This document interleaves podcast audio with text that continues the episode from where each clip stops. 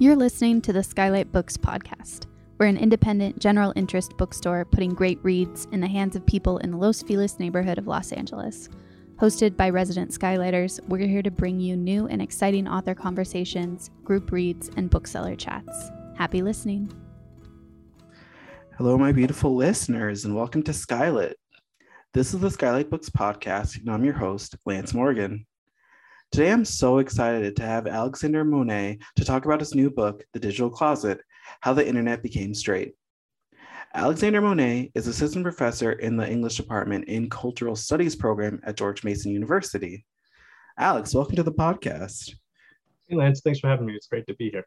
No, it's my pleasure to have you on. Calling from the, it's so funny, we're calling from different sides of the country right now, and it's very different weather. I'm sweating in my office in 100-degree weather while it's raining over there, right? Yeah, I'm looking at dark gray skies as rain pours down. Oh, let's look at that. The wonders of technology, connecting it all together. I don't even know what I'm saying there. So Alex, you have a reading for us today?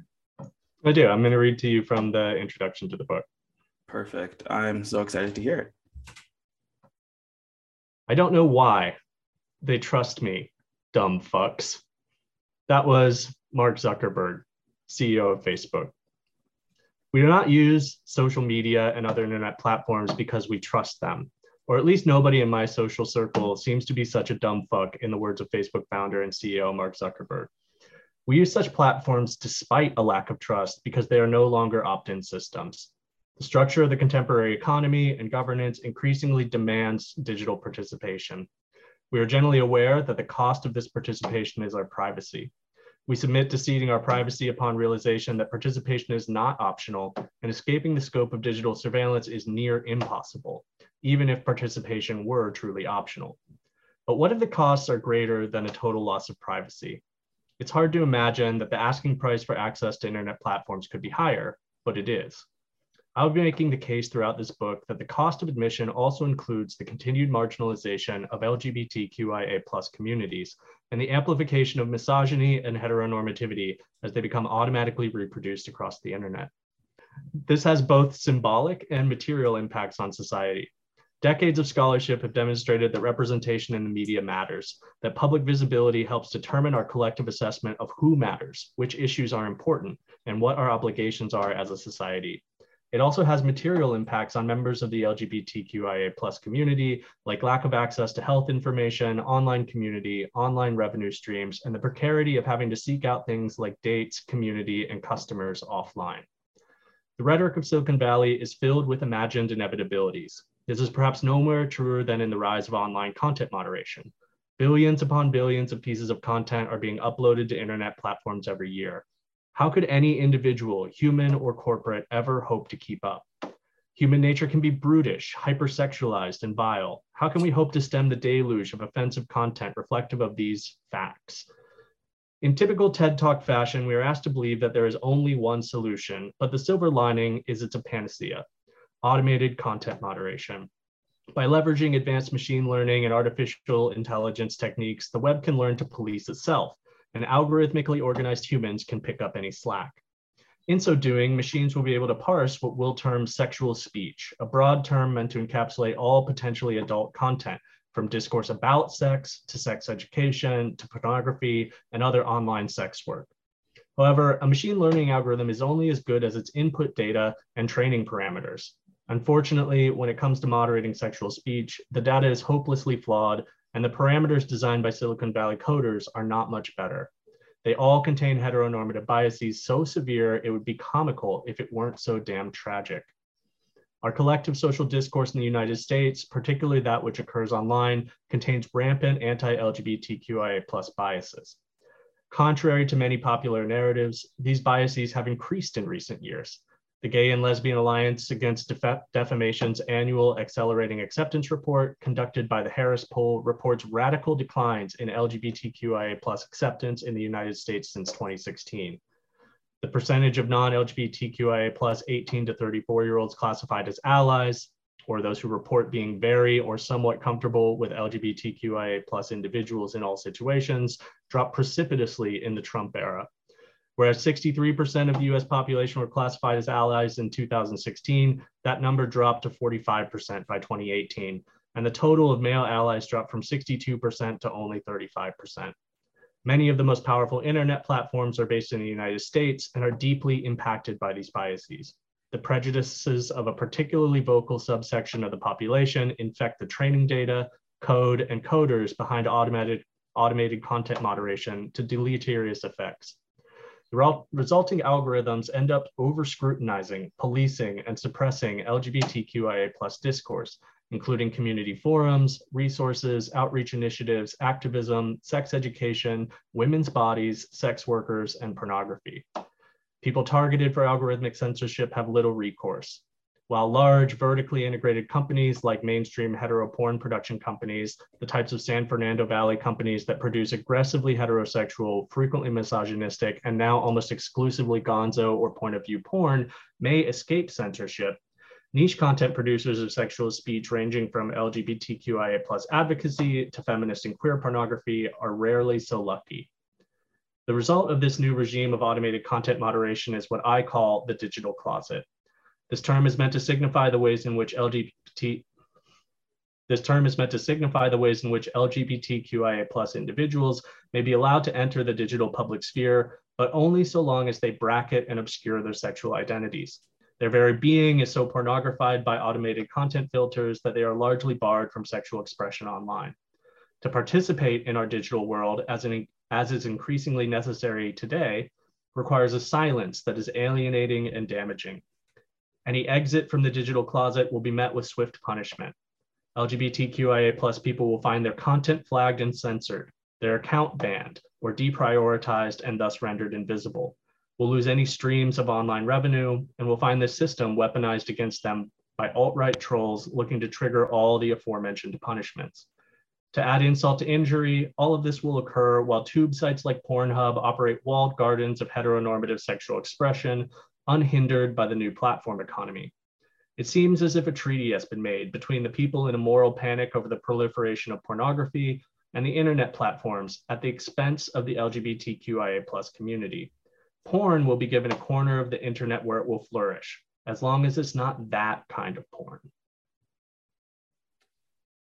Thank you for that reading. Wow, what a illuminating reading on, you know, current internet culture. I want to start off our conversation with, you know, how this is your first book, right? Yeah, this is my first book. This is your first book. One, congrats. That's not an easy thing to do, especially, did you start writing it during the pandemic? Weirdly, no. I was writing it before the pandemic. It was a long project. Long project. Did you finish it during the pandemic? I did, yeah. Oof, that's congrats. That's not an easy thing to do. But how did you get this topic? What led you to this topic for your first book? Yeah, it's an interesting question, Lance, because this book has really nothing to do with my earlier work or my dissertation. The honest way to say it would be that I stumbled into it ass backwards. Really? I got invited to present with some people that were working on different aspects of like graphics and computer vision and things like that at a conference. And I had never really worked on those sorts of issues before. I had worked on natural language processing, so how machines understand language. And so I was starting to look around for a case study that might be interesting. And I realized that a lot of the instances of computers trying to see the world and understand what they were seeing were like comical, right? Like most of the instances you see in the news are just like total failures of these systems to perform in the way that they're meant to. And so I was trying to find a system that actually was working pretty well. And I thought about it for a while, and I realized that, you know, before 2012, my friends and I used to play this game where you would type a random word, the most banal word you could think of, into Google image search and see how far you had to scroll before you got to porn. So you could search things like lawn chair, pizza, things like that. And It was rare anybody ever won, because if you scrolled far enough, it would eventually lead to porn. And somewhere around 2012, Google broke our game. And as I was reading more up on it, I realized it was because they had instituted computer vision algorithms to automate the censorship of porn. And so I thought, you know, these algorithms seem to be operating better than a lot of the other computer vision algorithms. I'll look at those. And then as I looked at them, I just kept finding hetero and cisnormative biases stacked on top of each other, and you know, the evidence mounted, and no one was really talking about it. So I, you know, just kept developing it, and it became a book. I mean, it sounds like, you know, it's interesting because you think of like sites like Google and all these, they're like forward thinking. They're supposed to be like, you know, freeing us from like the restraints of like censorship and like trying to like get us connected to like, you know, things that we wouldn't get if without the internet, mm-hmm. this like endless supply of data and information.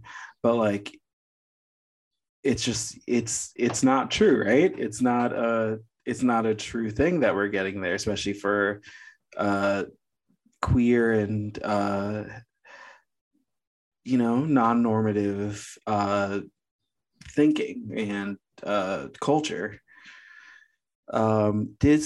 It's so funny because your book also talks about how like it's not just the you know conservatives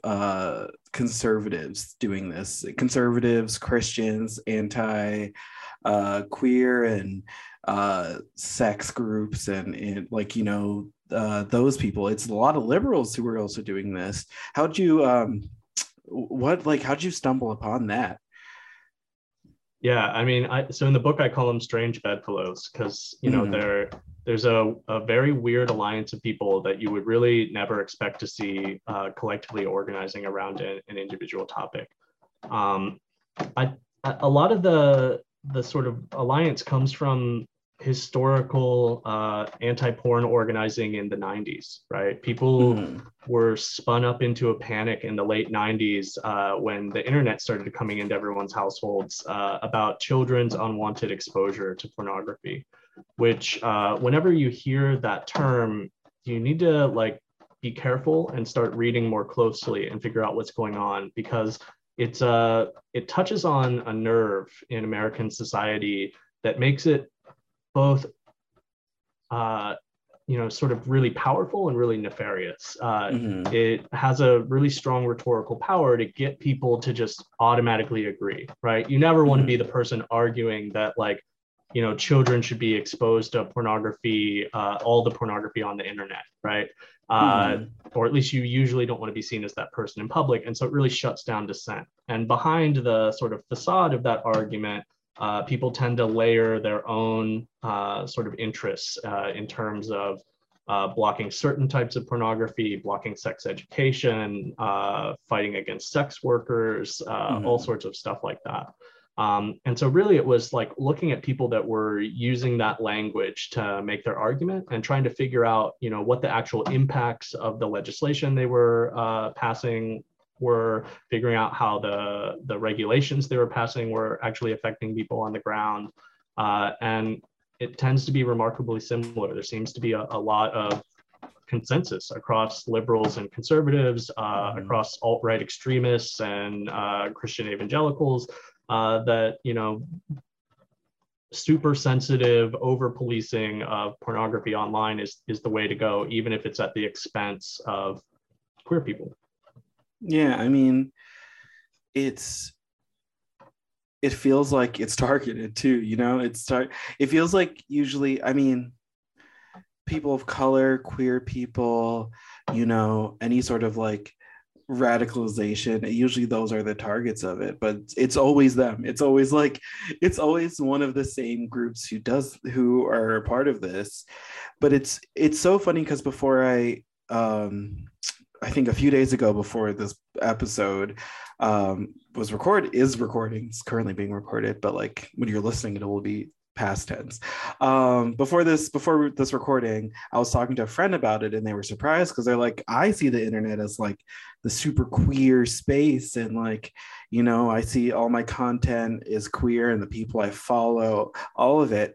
And then we were thinking about it. We're like, is that because, you know, we've curated this after years of being on the internet? And like, is that also a way for us to not like see the bigger problem? You know, we all live in our little internet bubble because we're like, we don't want to see what the other side is doing, but like, that's a problem, right? Yeah, it's a super interesting point, Lance, right? Like, I think there's a couple issues in what you said, right? So mm-hmm. One is the issue of like filter bubbles or echo chambers that we're all aware of, right? We mm-hmm. tend to assume that like our corner of the internet is what the internet really looks like, which can be really misleading when we're trying to understand, you know, the internet as a whole or the larger effects it's having. Right. And then the other thing that, you know, I started unearthing as I was working on this book is that there's a really big difference between like you and I's ability to find what we want online as mm-hmm. people that, you know, grew up through different phases of the internet and might have more experience with it. And you know, like a 15-year-old's ability to navigate the internet. And I think right. for me, one of the points that's like really dangerous here is that like, yeah, sure, there is queer pornography, there is queer content that you can find if you know what you're looking for or if you know how mm-hmm. to look for it. But for a lot of people, they don't really have the sort of media literacy to get there yet. We just assume mm-hmm. that all of these young people are really good at the internet. And I mean, I teach a lot of them, and it's not universally true. There's going to be a lot of queer youth out there that don't have the same access that people of our generation had in terms of connecting and building communities and experimenting with sexuality and things like that online. So I think part of it is a literacy issue and, you know, assuming that everyone is able to like locate things and evade these barriers as well as each other. Part of it is an echo chamber thing. Yeah. And part of it is just like where you get your content, right? Like, yeah, it seems like a privilege problem too. You know, the privilege of people who can be in that echo chamber are like, you know, not thinking past that. Like they don't have to. It's interesting, especially right now where you know, people like Florida's in the news right now for everything, for trying to, you know, take a lot of safe spaces away for queer youth there and like, you know, make it harder for them to find resources and kind of be like, you know, tightening that grip around their freedom to find it. Because a lot of people my age and, you know, a little bit older, a little bit younger have found a lot of freedom on the internet to, you know, explore who we were and what we were. I remember Tumblr, rest in peace. The Tumblr days were so much fun because you were just like, oh, it's me and my friends who I've never met and probably will never meet again. But like, it's all of us talking about, you know, gay shit and how fun that was. But like, I mean, if you don't know what happened to Tumblr, it got a untimely death. When was that, like 2016, 2017? 2017. So 2017. It was after the Congress passed the FOSTA-SESTA legislation that cracked mm-hmm. down on all internet companies and conflated sex work with human trafficking. So all of these companies tried to crack down on any sort of explicit content anywhere on their sites. I remember like a lot of people equating that to like putting a lot of queer terminology in the DSM, like it just like felt like, you know, grouping. They were like, this is close enough where we can group this together and demonize all of this without like, you know, getting a lot of lashback because the conservative groups will be happy. And honestly, a lot of liberals, and by that I mean centrists, also will back that too because it's close enough. Yep. But yeah, like the untimely death of that, it just it seems like where are they finding community?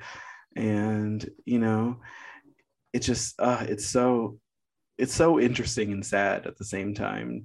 A lot of your book talks about like pornography and sex work too, like in terms of like heteronormativity, like how it's so interesting to me because like sex work and, you know, sex work and pornography has been around for millennia,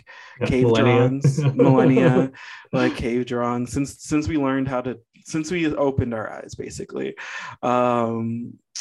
How is the, it seems like it comes in waves, right? Like there are waves where it's very like queer and you see like, oh wow, maybe it's changing, and then it just like the next day it could go down. How was it? Did you see a lot of that in your research?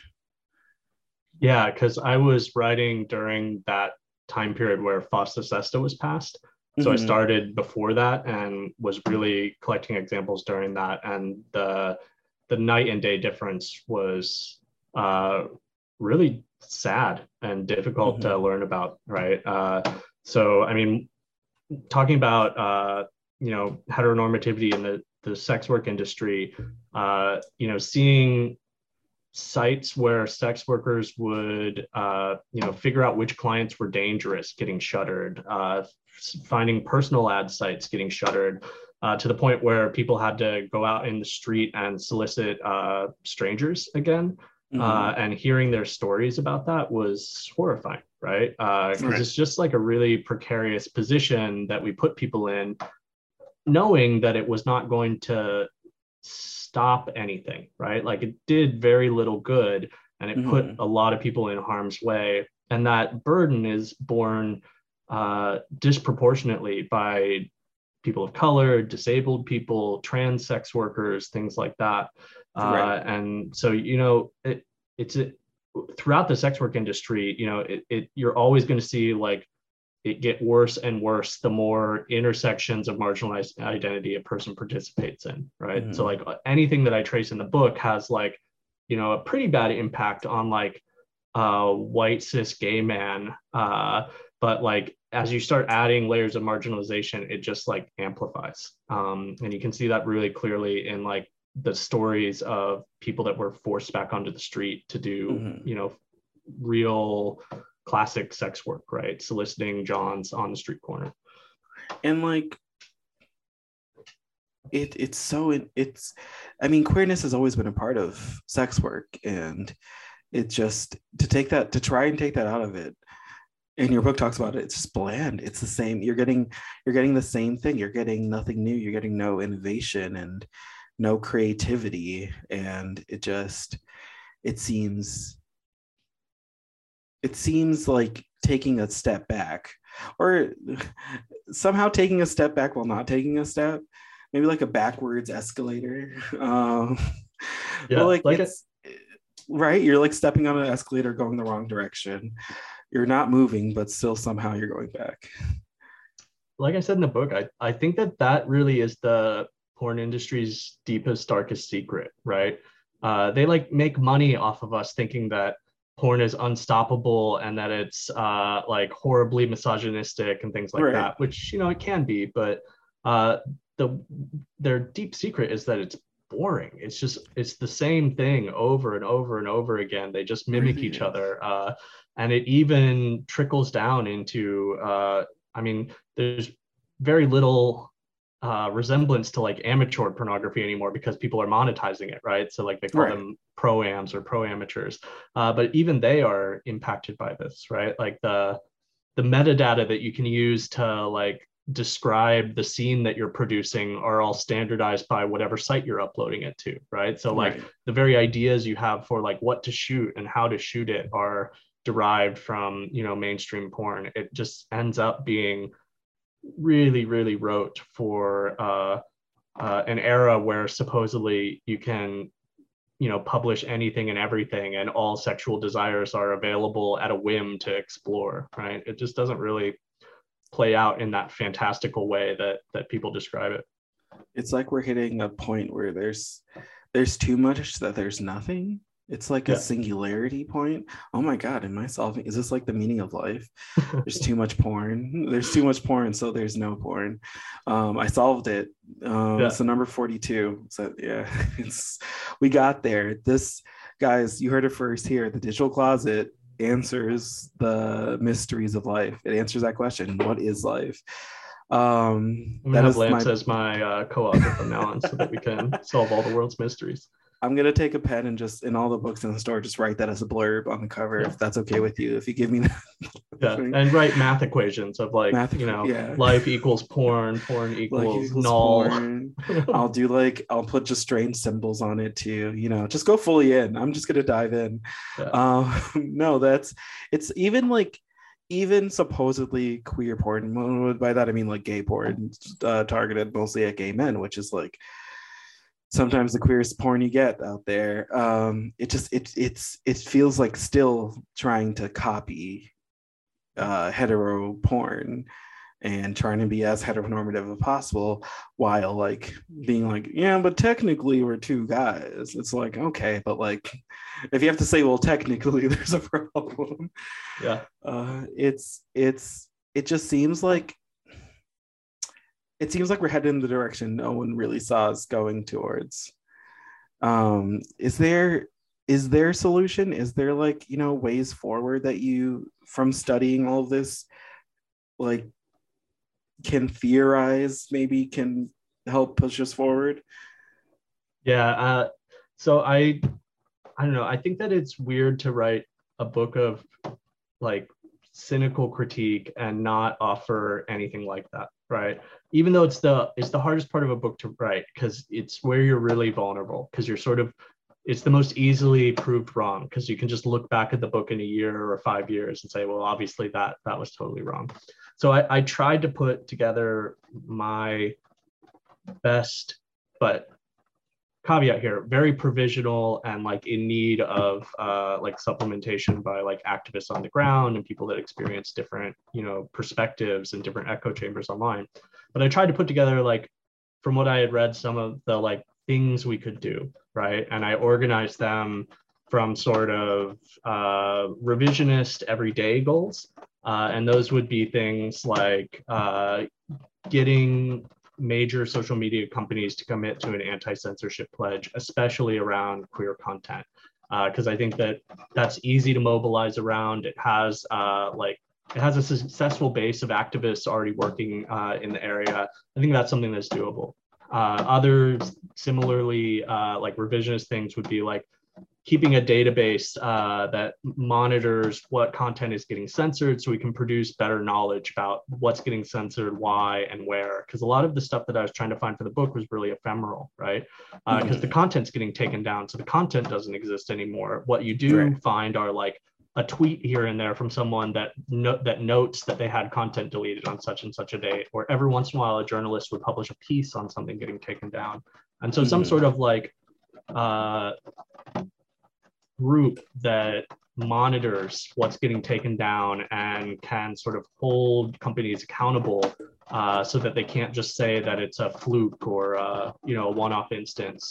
These are the sorts of everyday things that would be really helpful. Organizing, demanding commitments, collecting and producing better knowledge about what's going on. I don't think any of those will really get us across the finish line. They're really helpful, they're noble goals, but they're sort of plugging a sinking ship, right?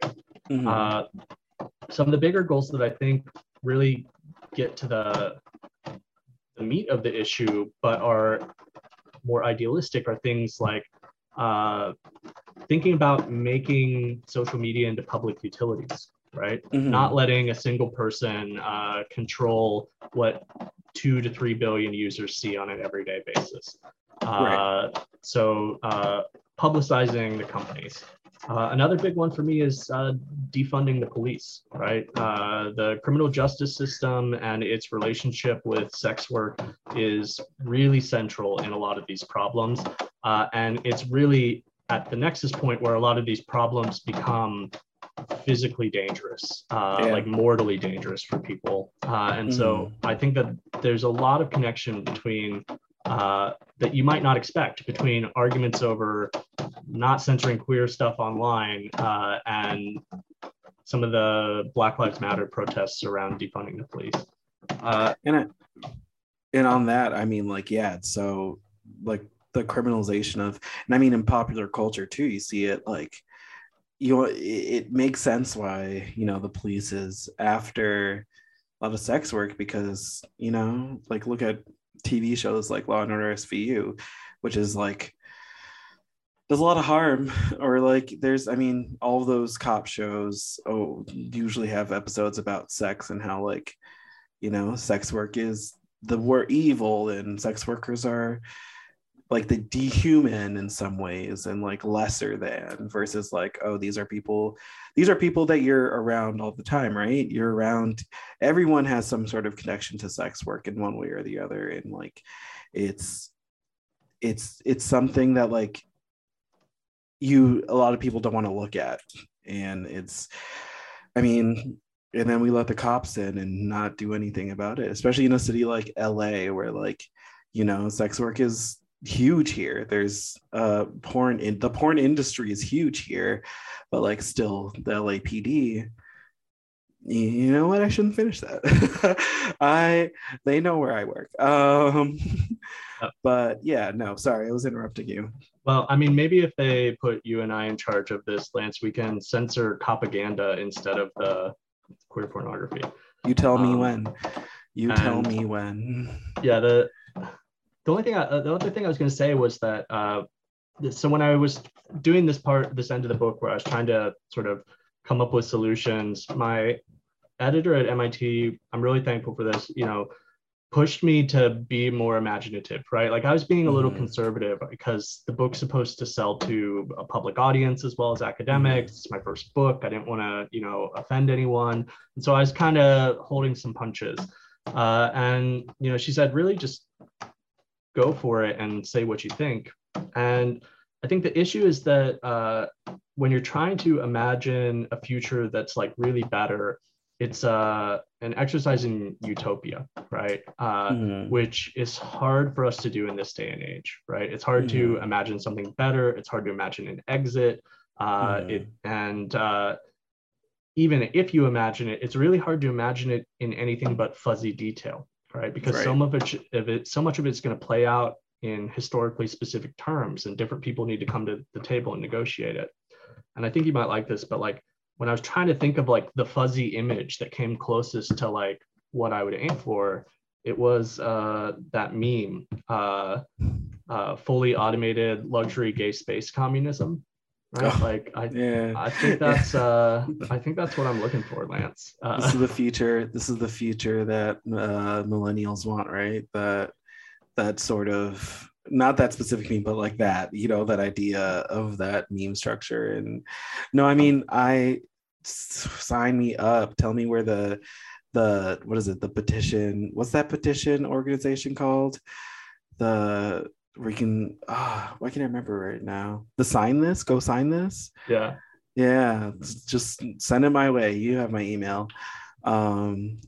Listeners, listen. Let's do it.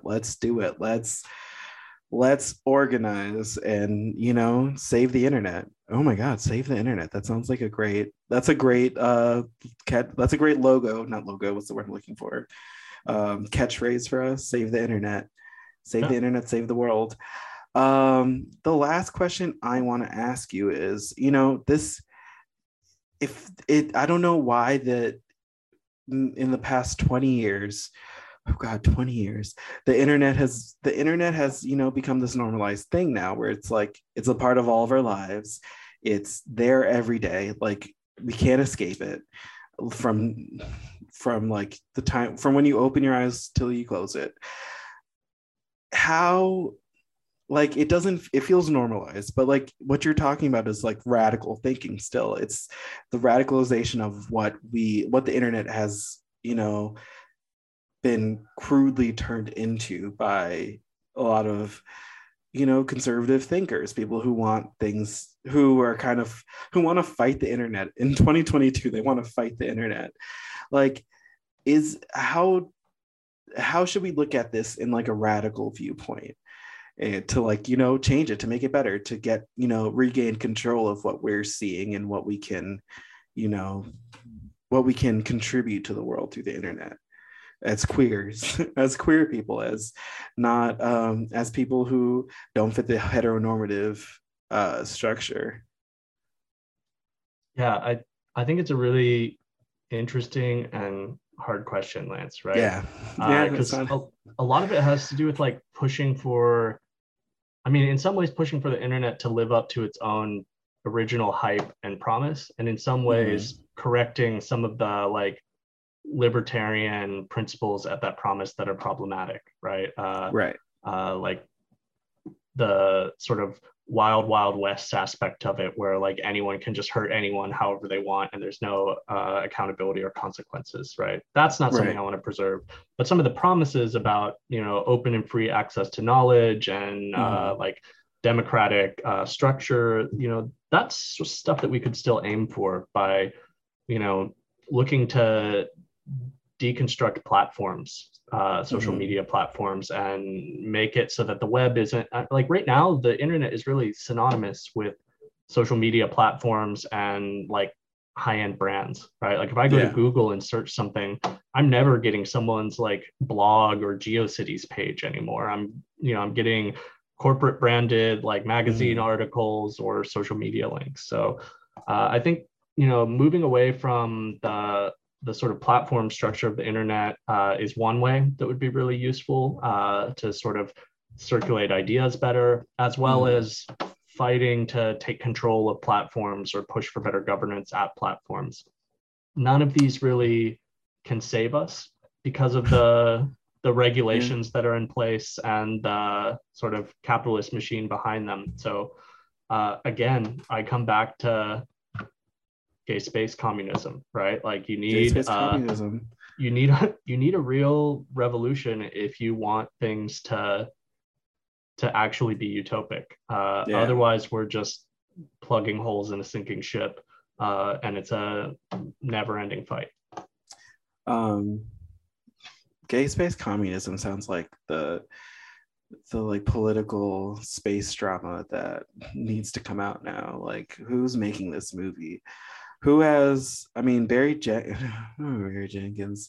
I want someone to, you know, who's a great queer filmmaker who I want to see make this. I mean, Alex, I'm just saying, you said the words. If in 2025 I hear Alex Monet's gay space drama is coming out, I'm tuning in. HBO Max, you heard us. You heard it here first. Well, HBO Max can hire us together. I need partners. And you know that LA scene, right? Like, I got you. We'll do this together. Alex, this has been great. This has been so much fun to talk about. No, thank you so much, Alex. It's been a pleasure. To our listeners, thank you for, you know, either coming back to listen again. We love you. We appreciate you. You mean so much to me and everyone at Skylight, but also to our new listeners. Thank you for coming. Thank you for listening. And if this is your first episode, go back and listen to some episodes. We have some really good backlog, and keep on listening. We have some good episodes coming out like this one.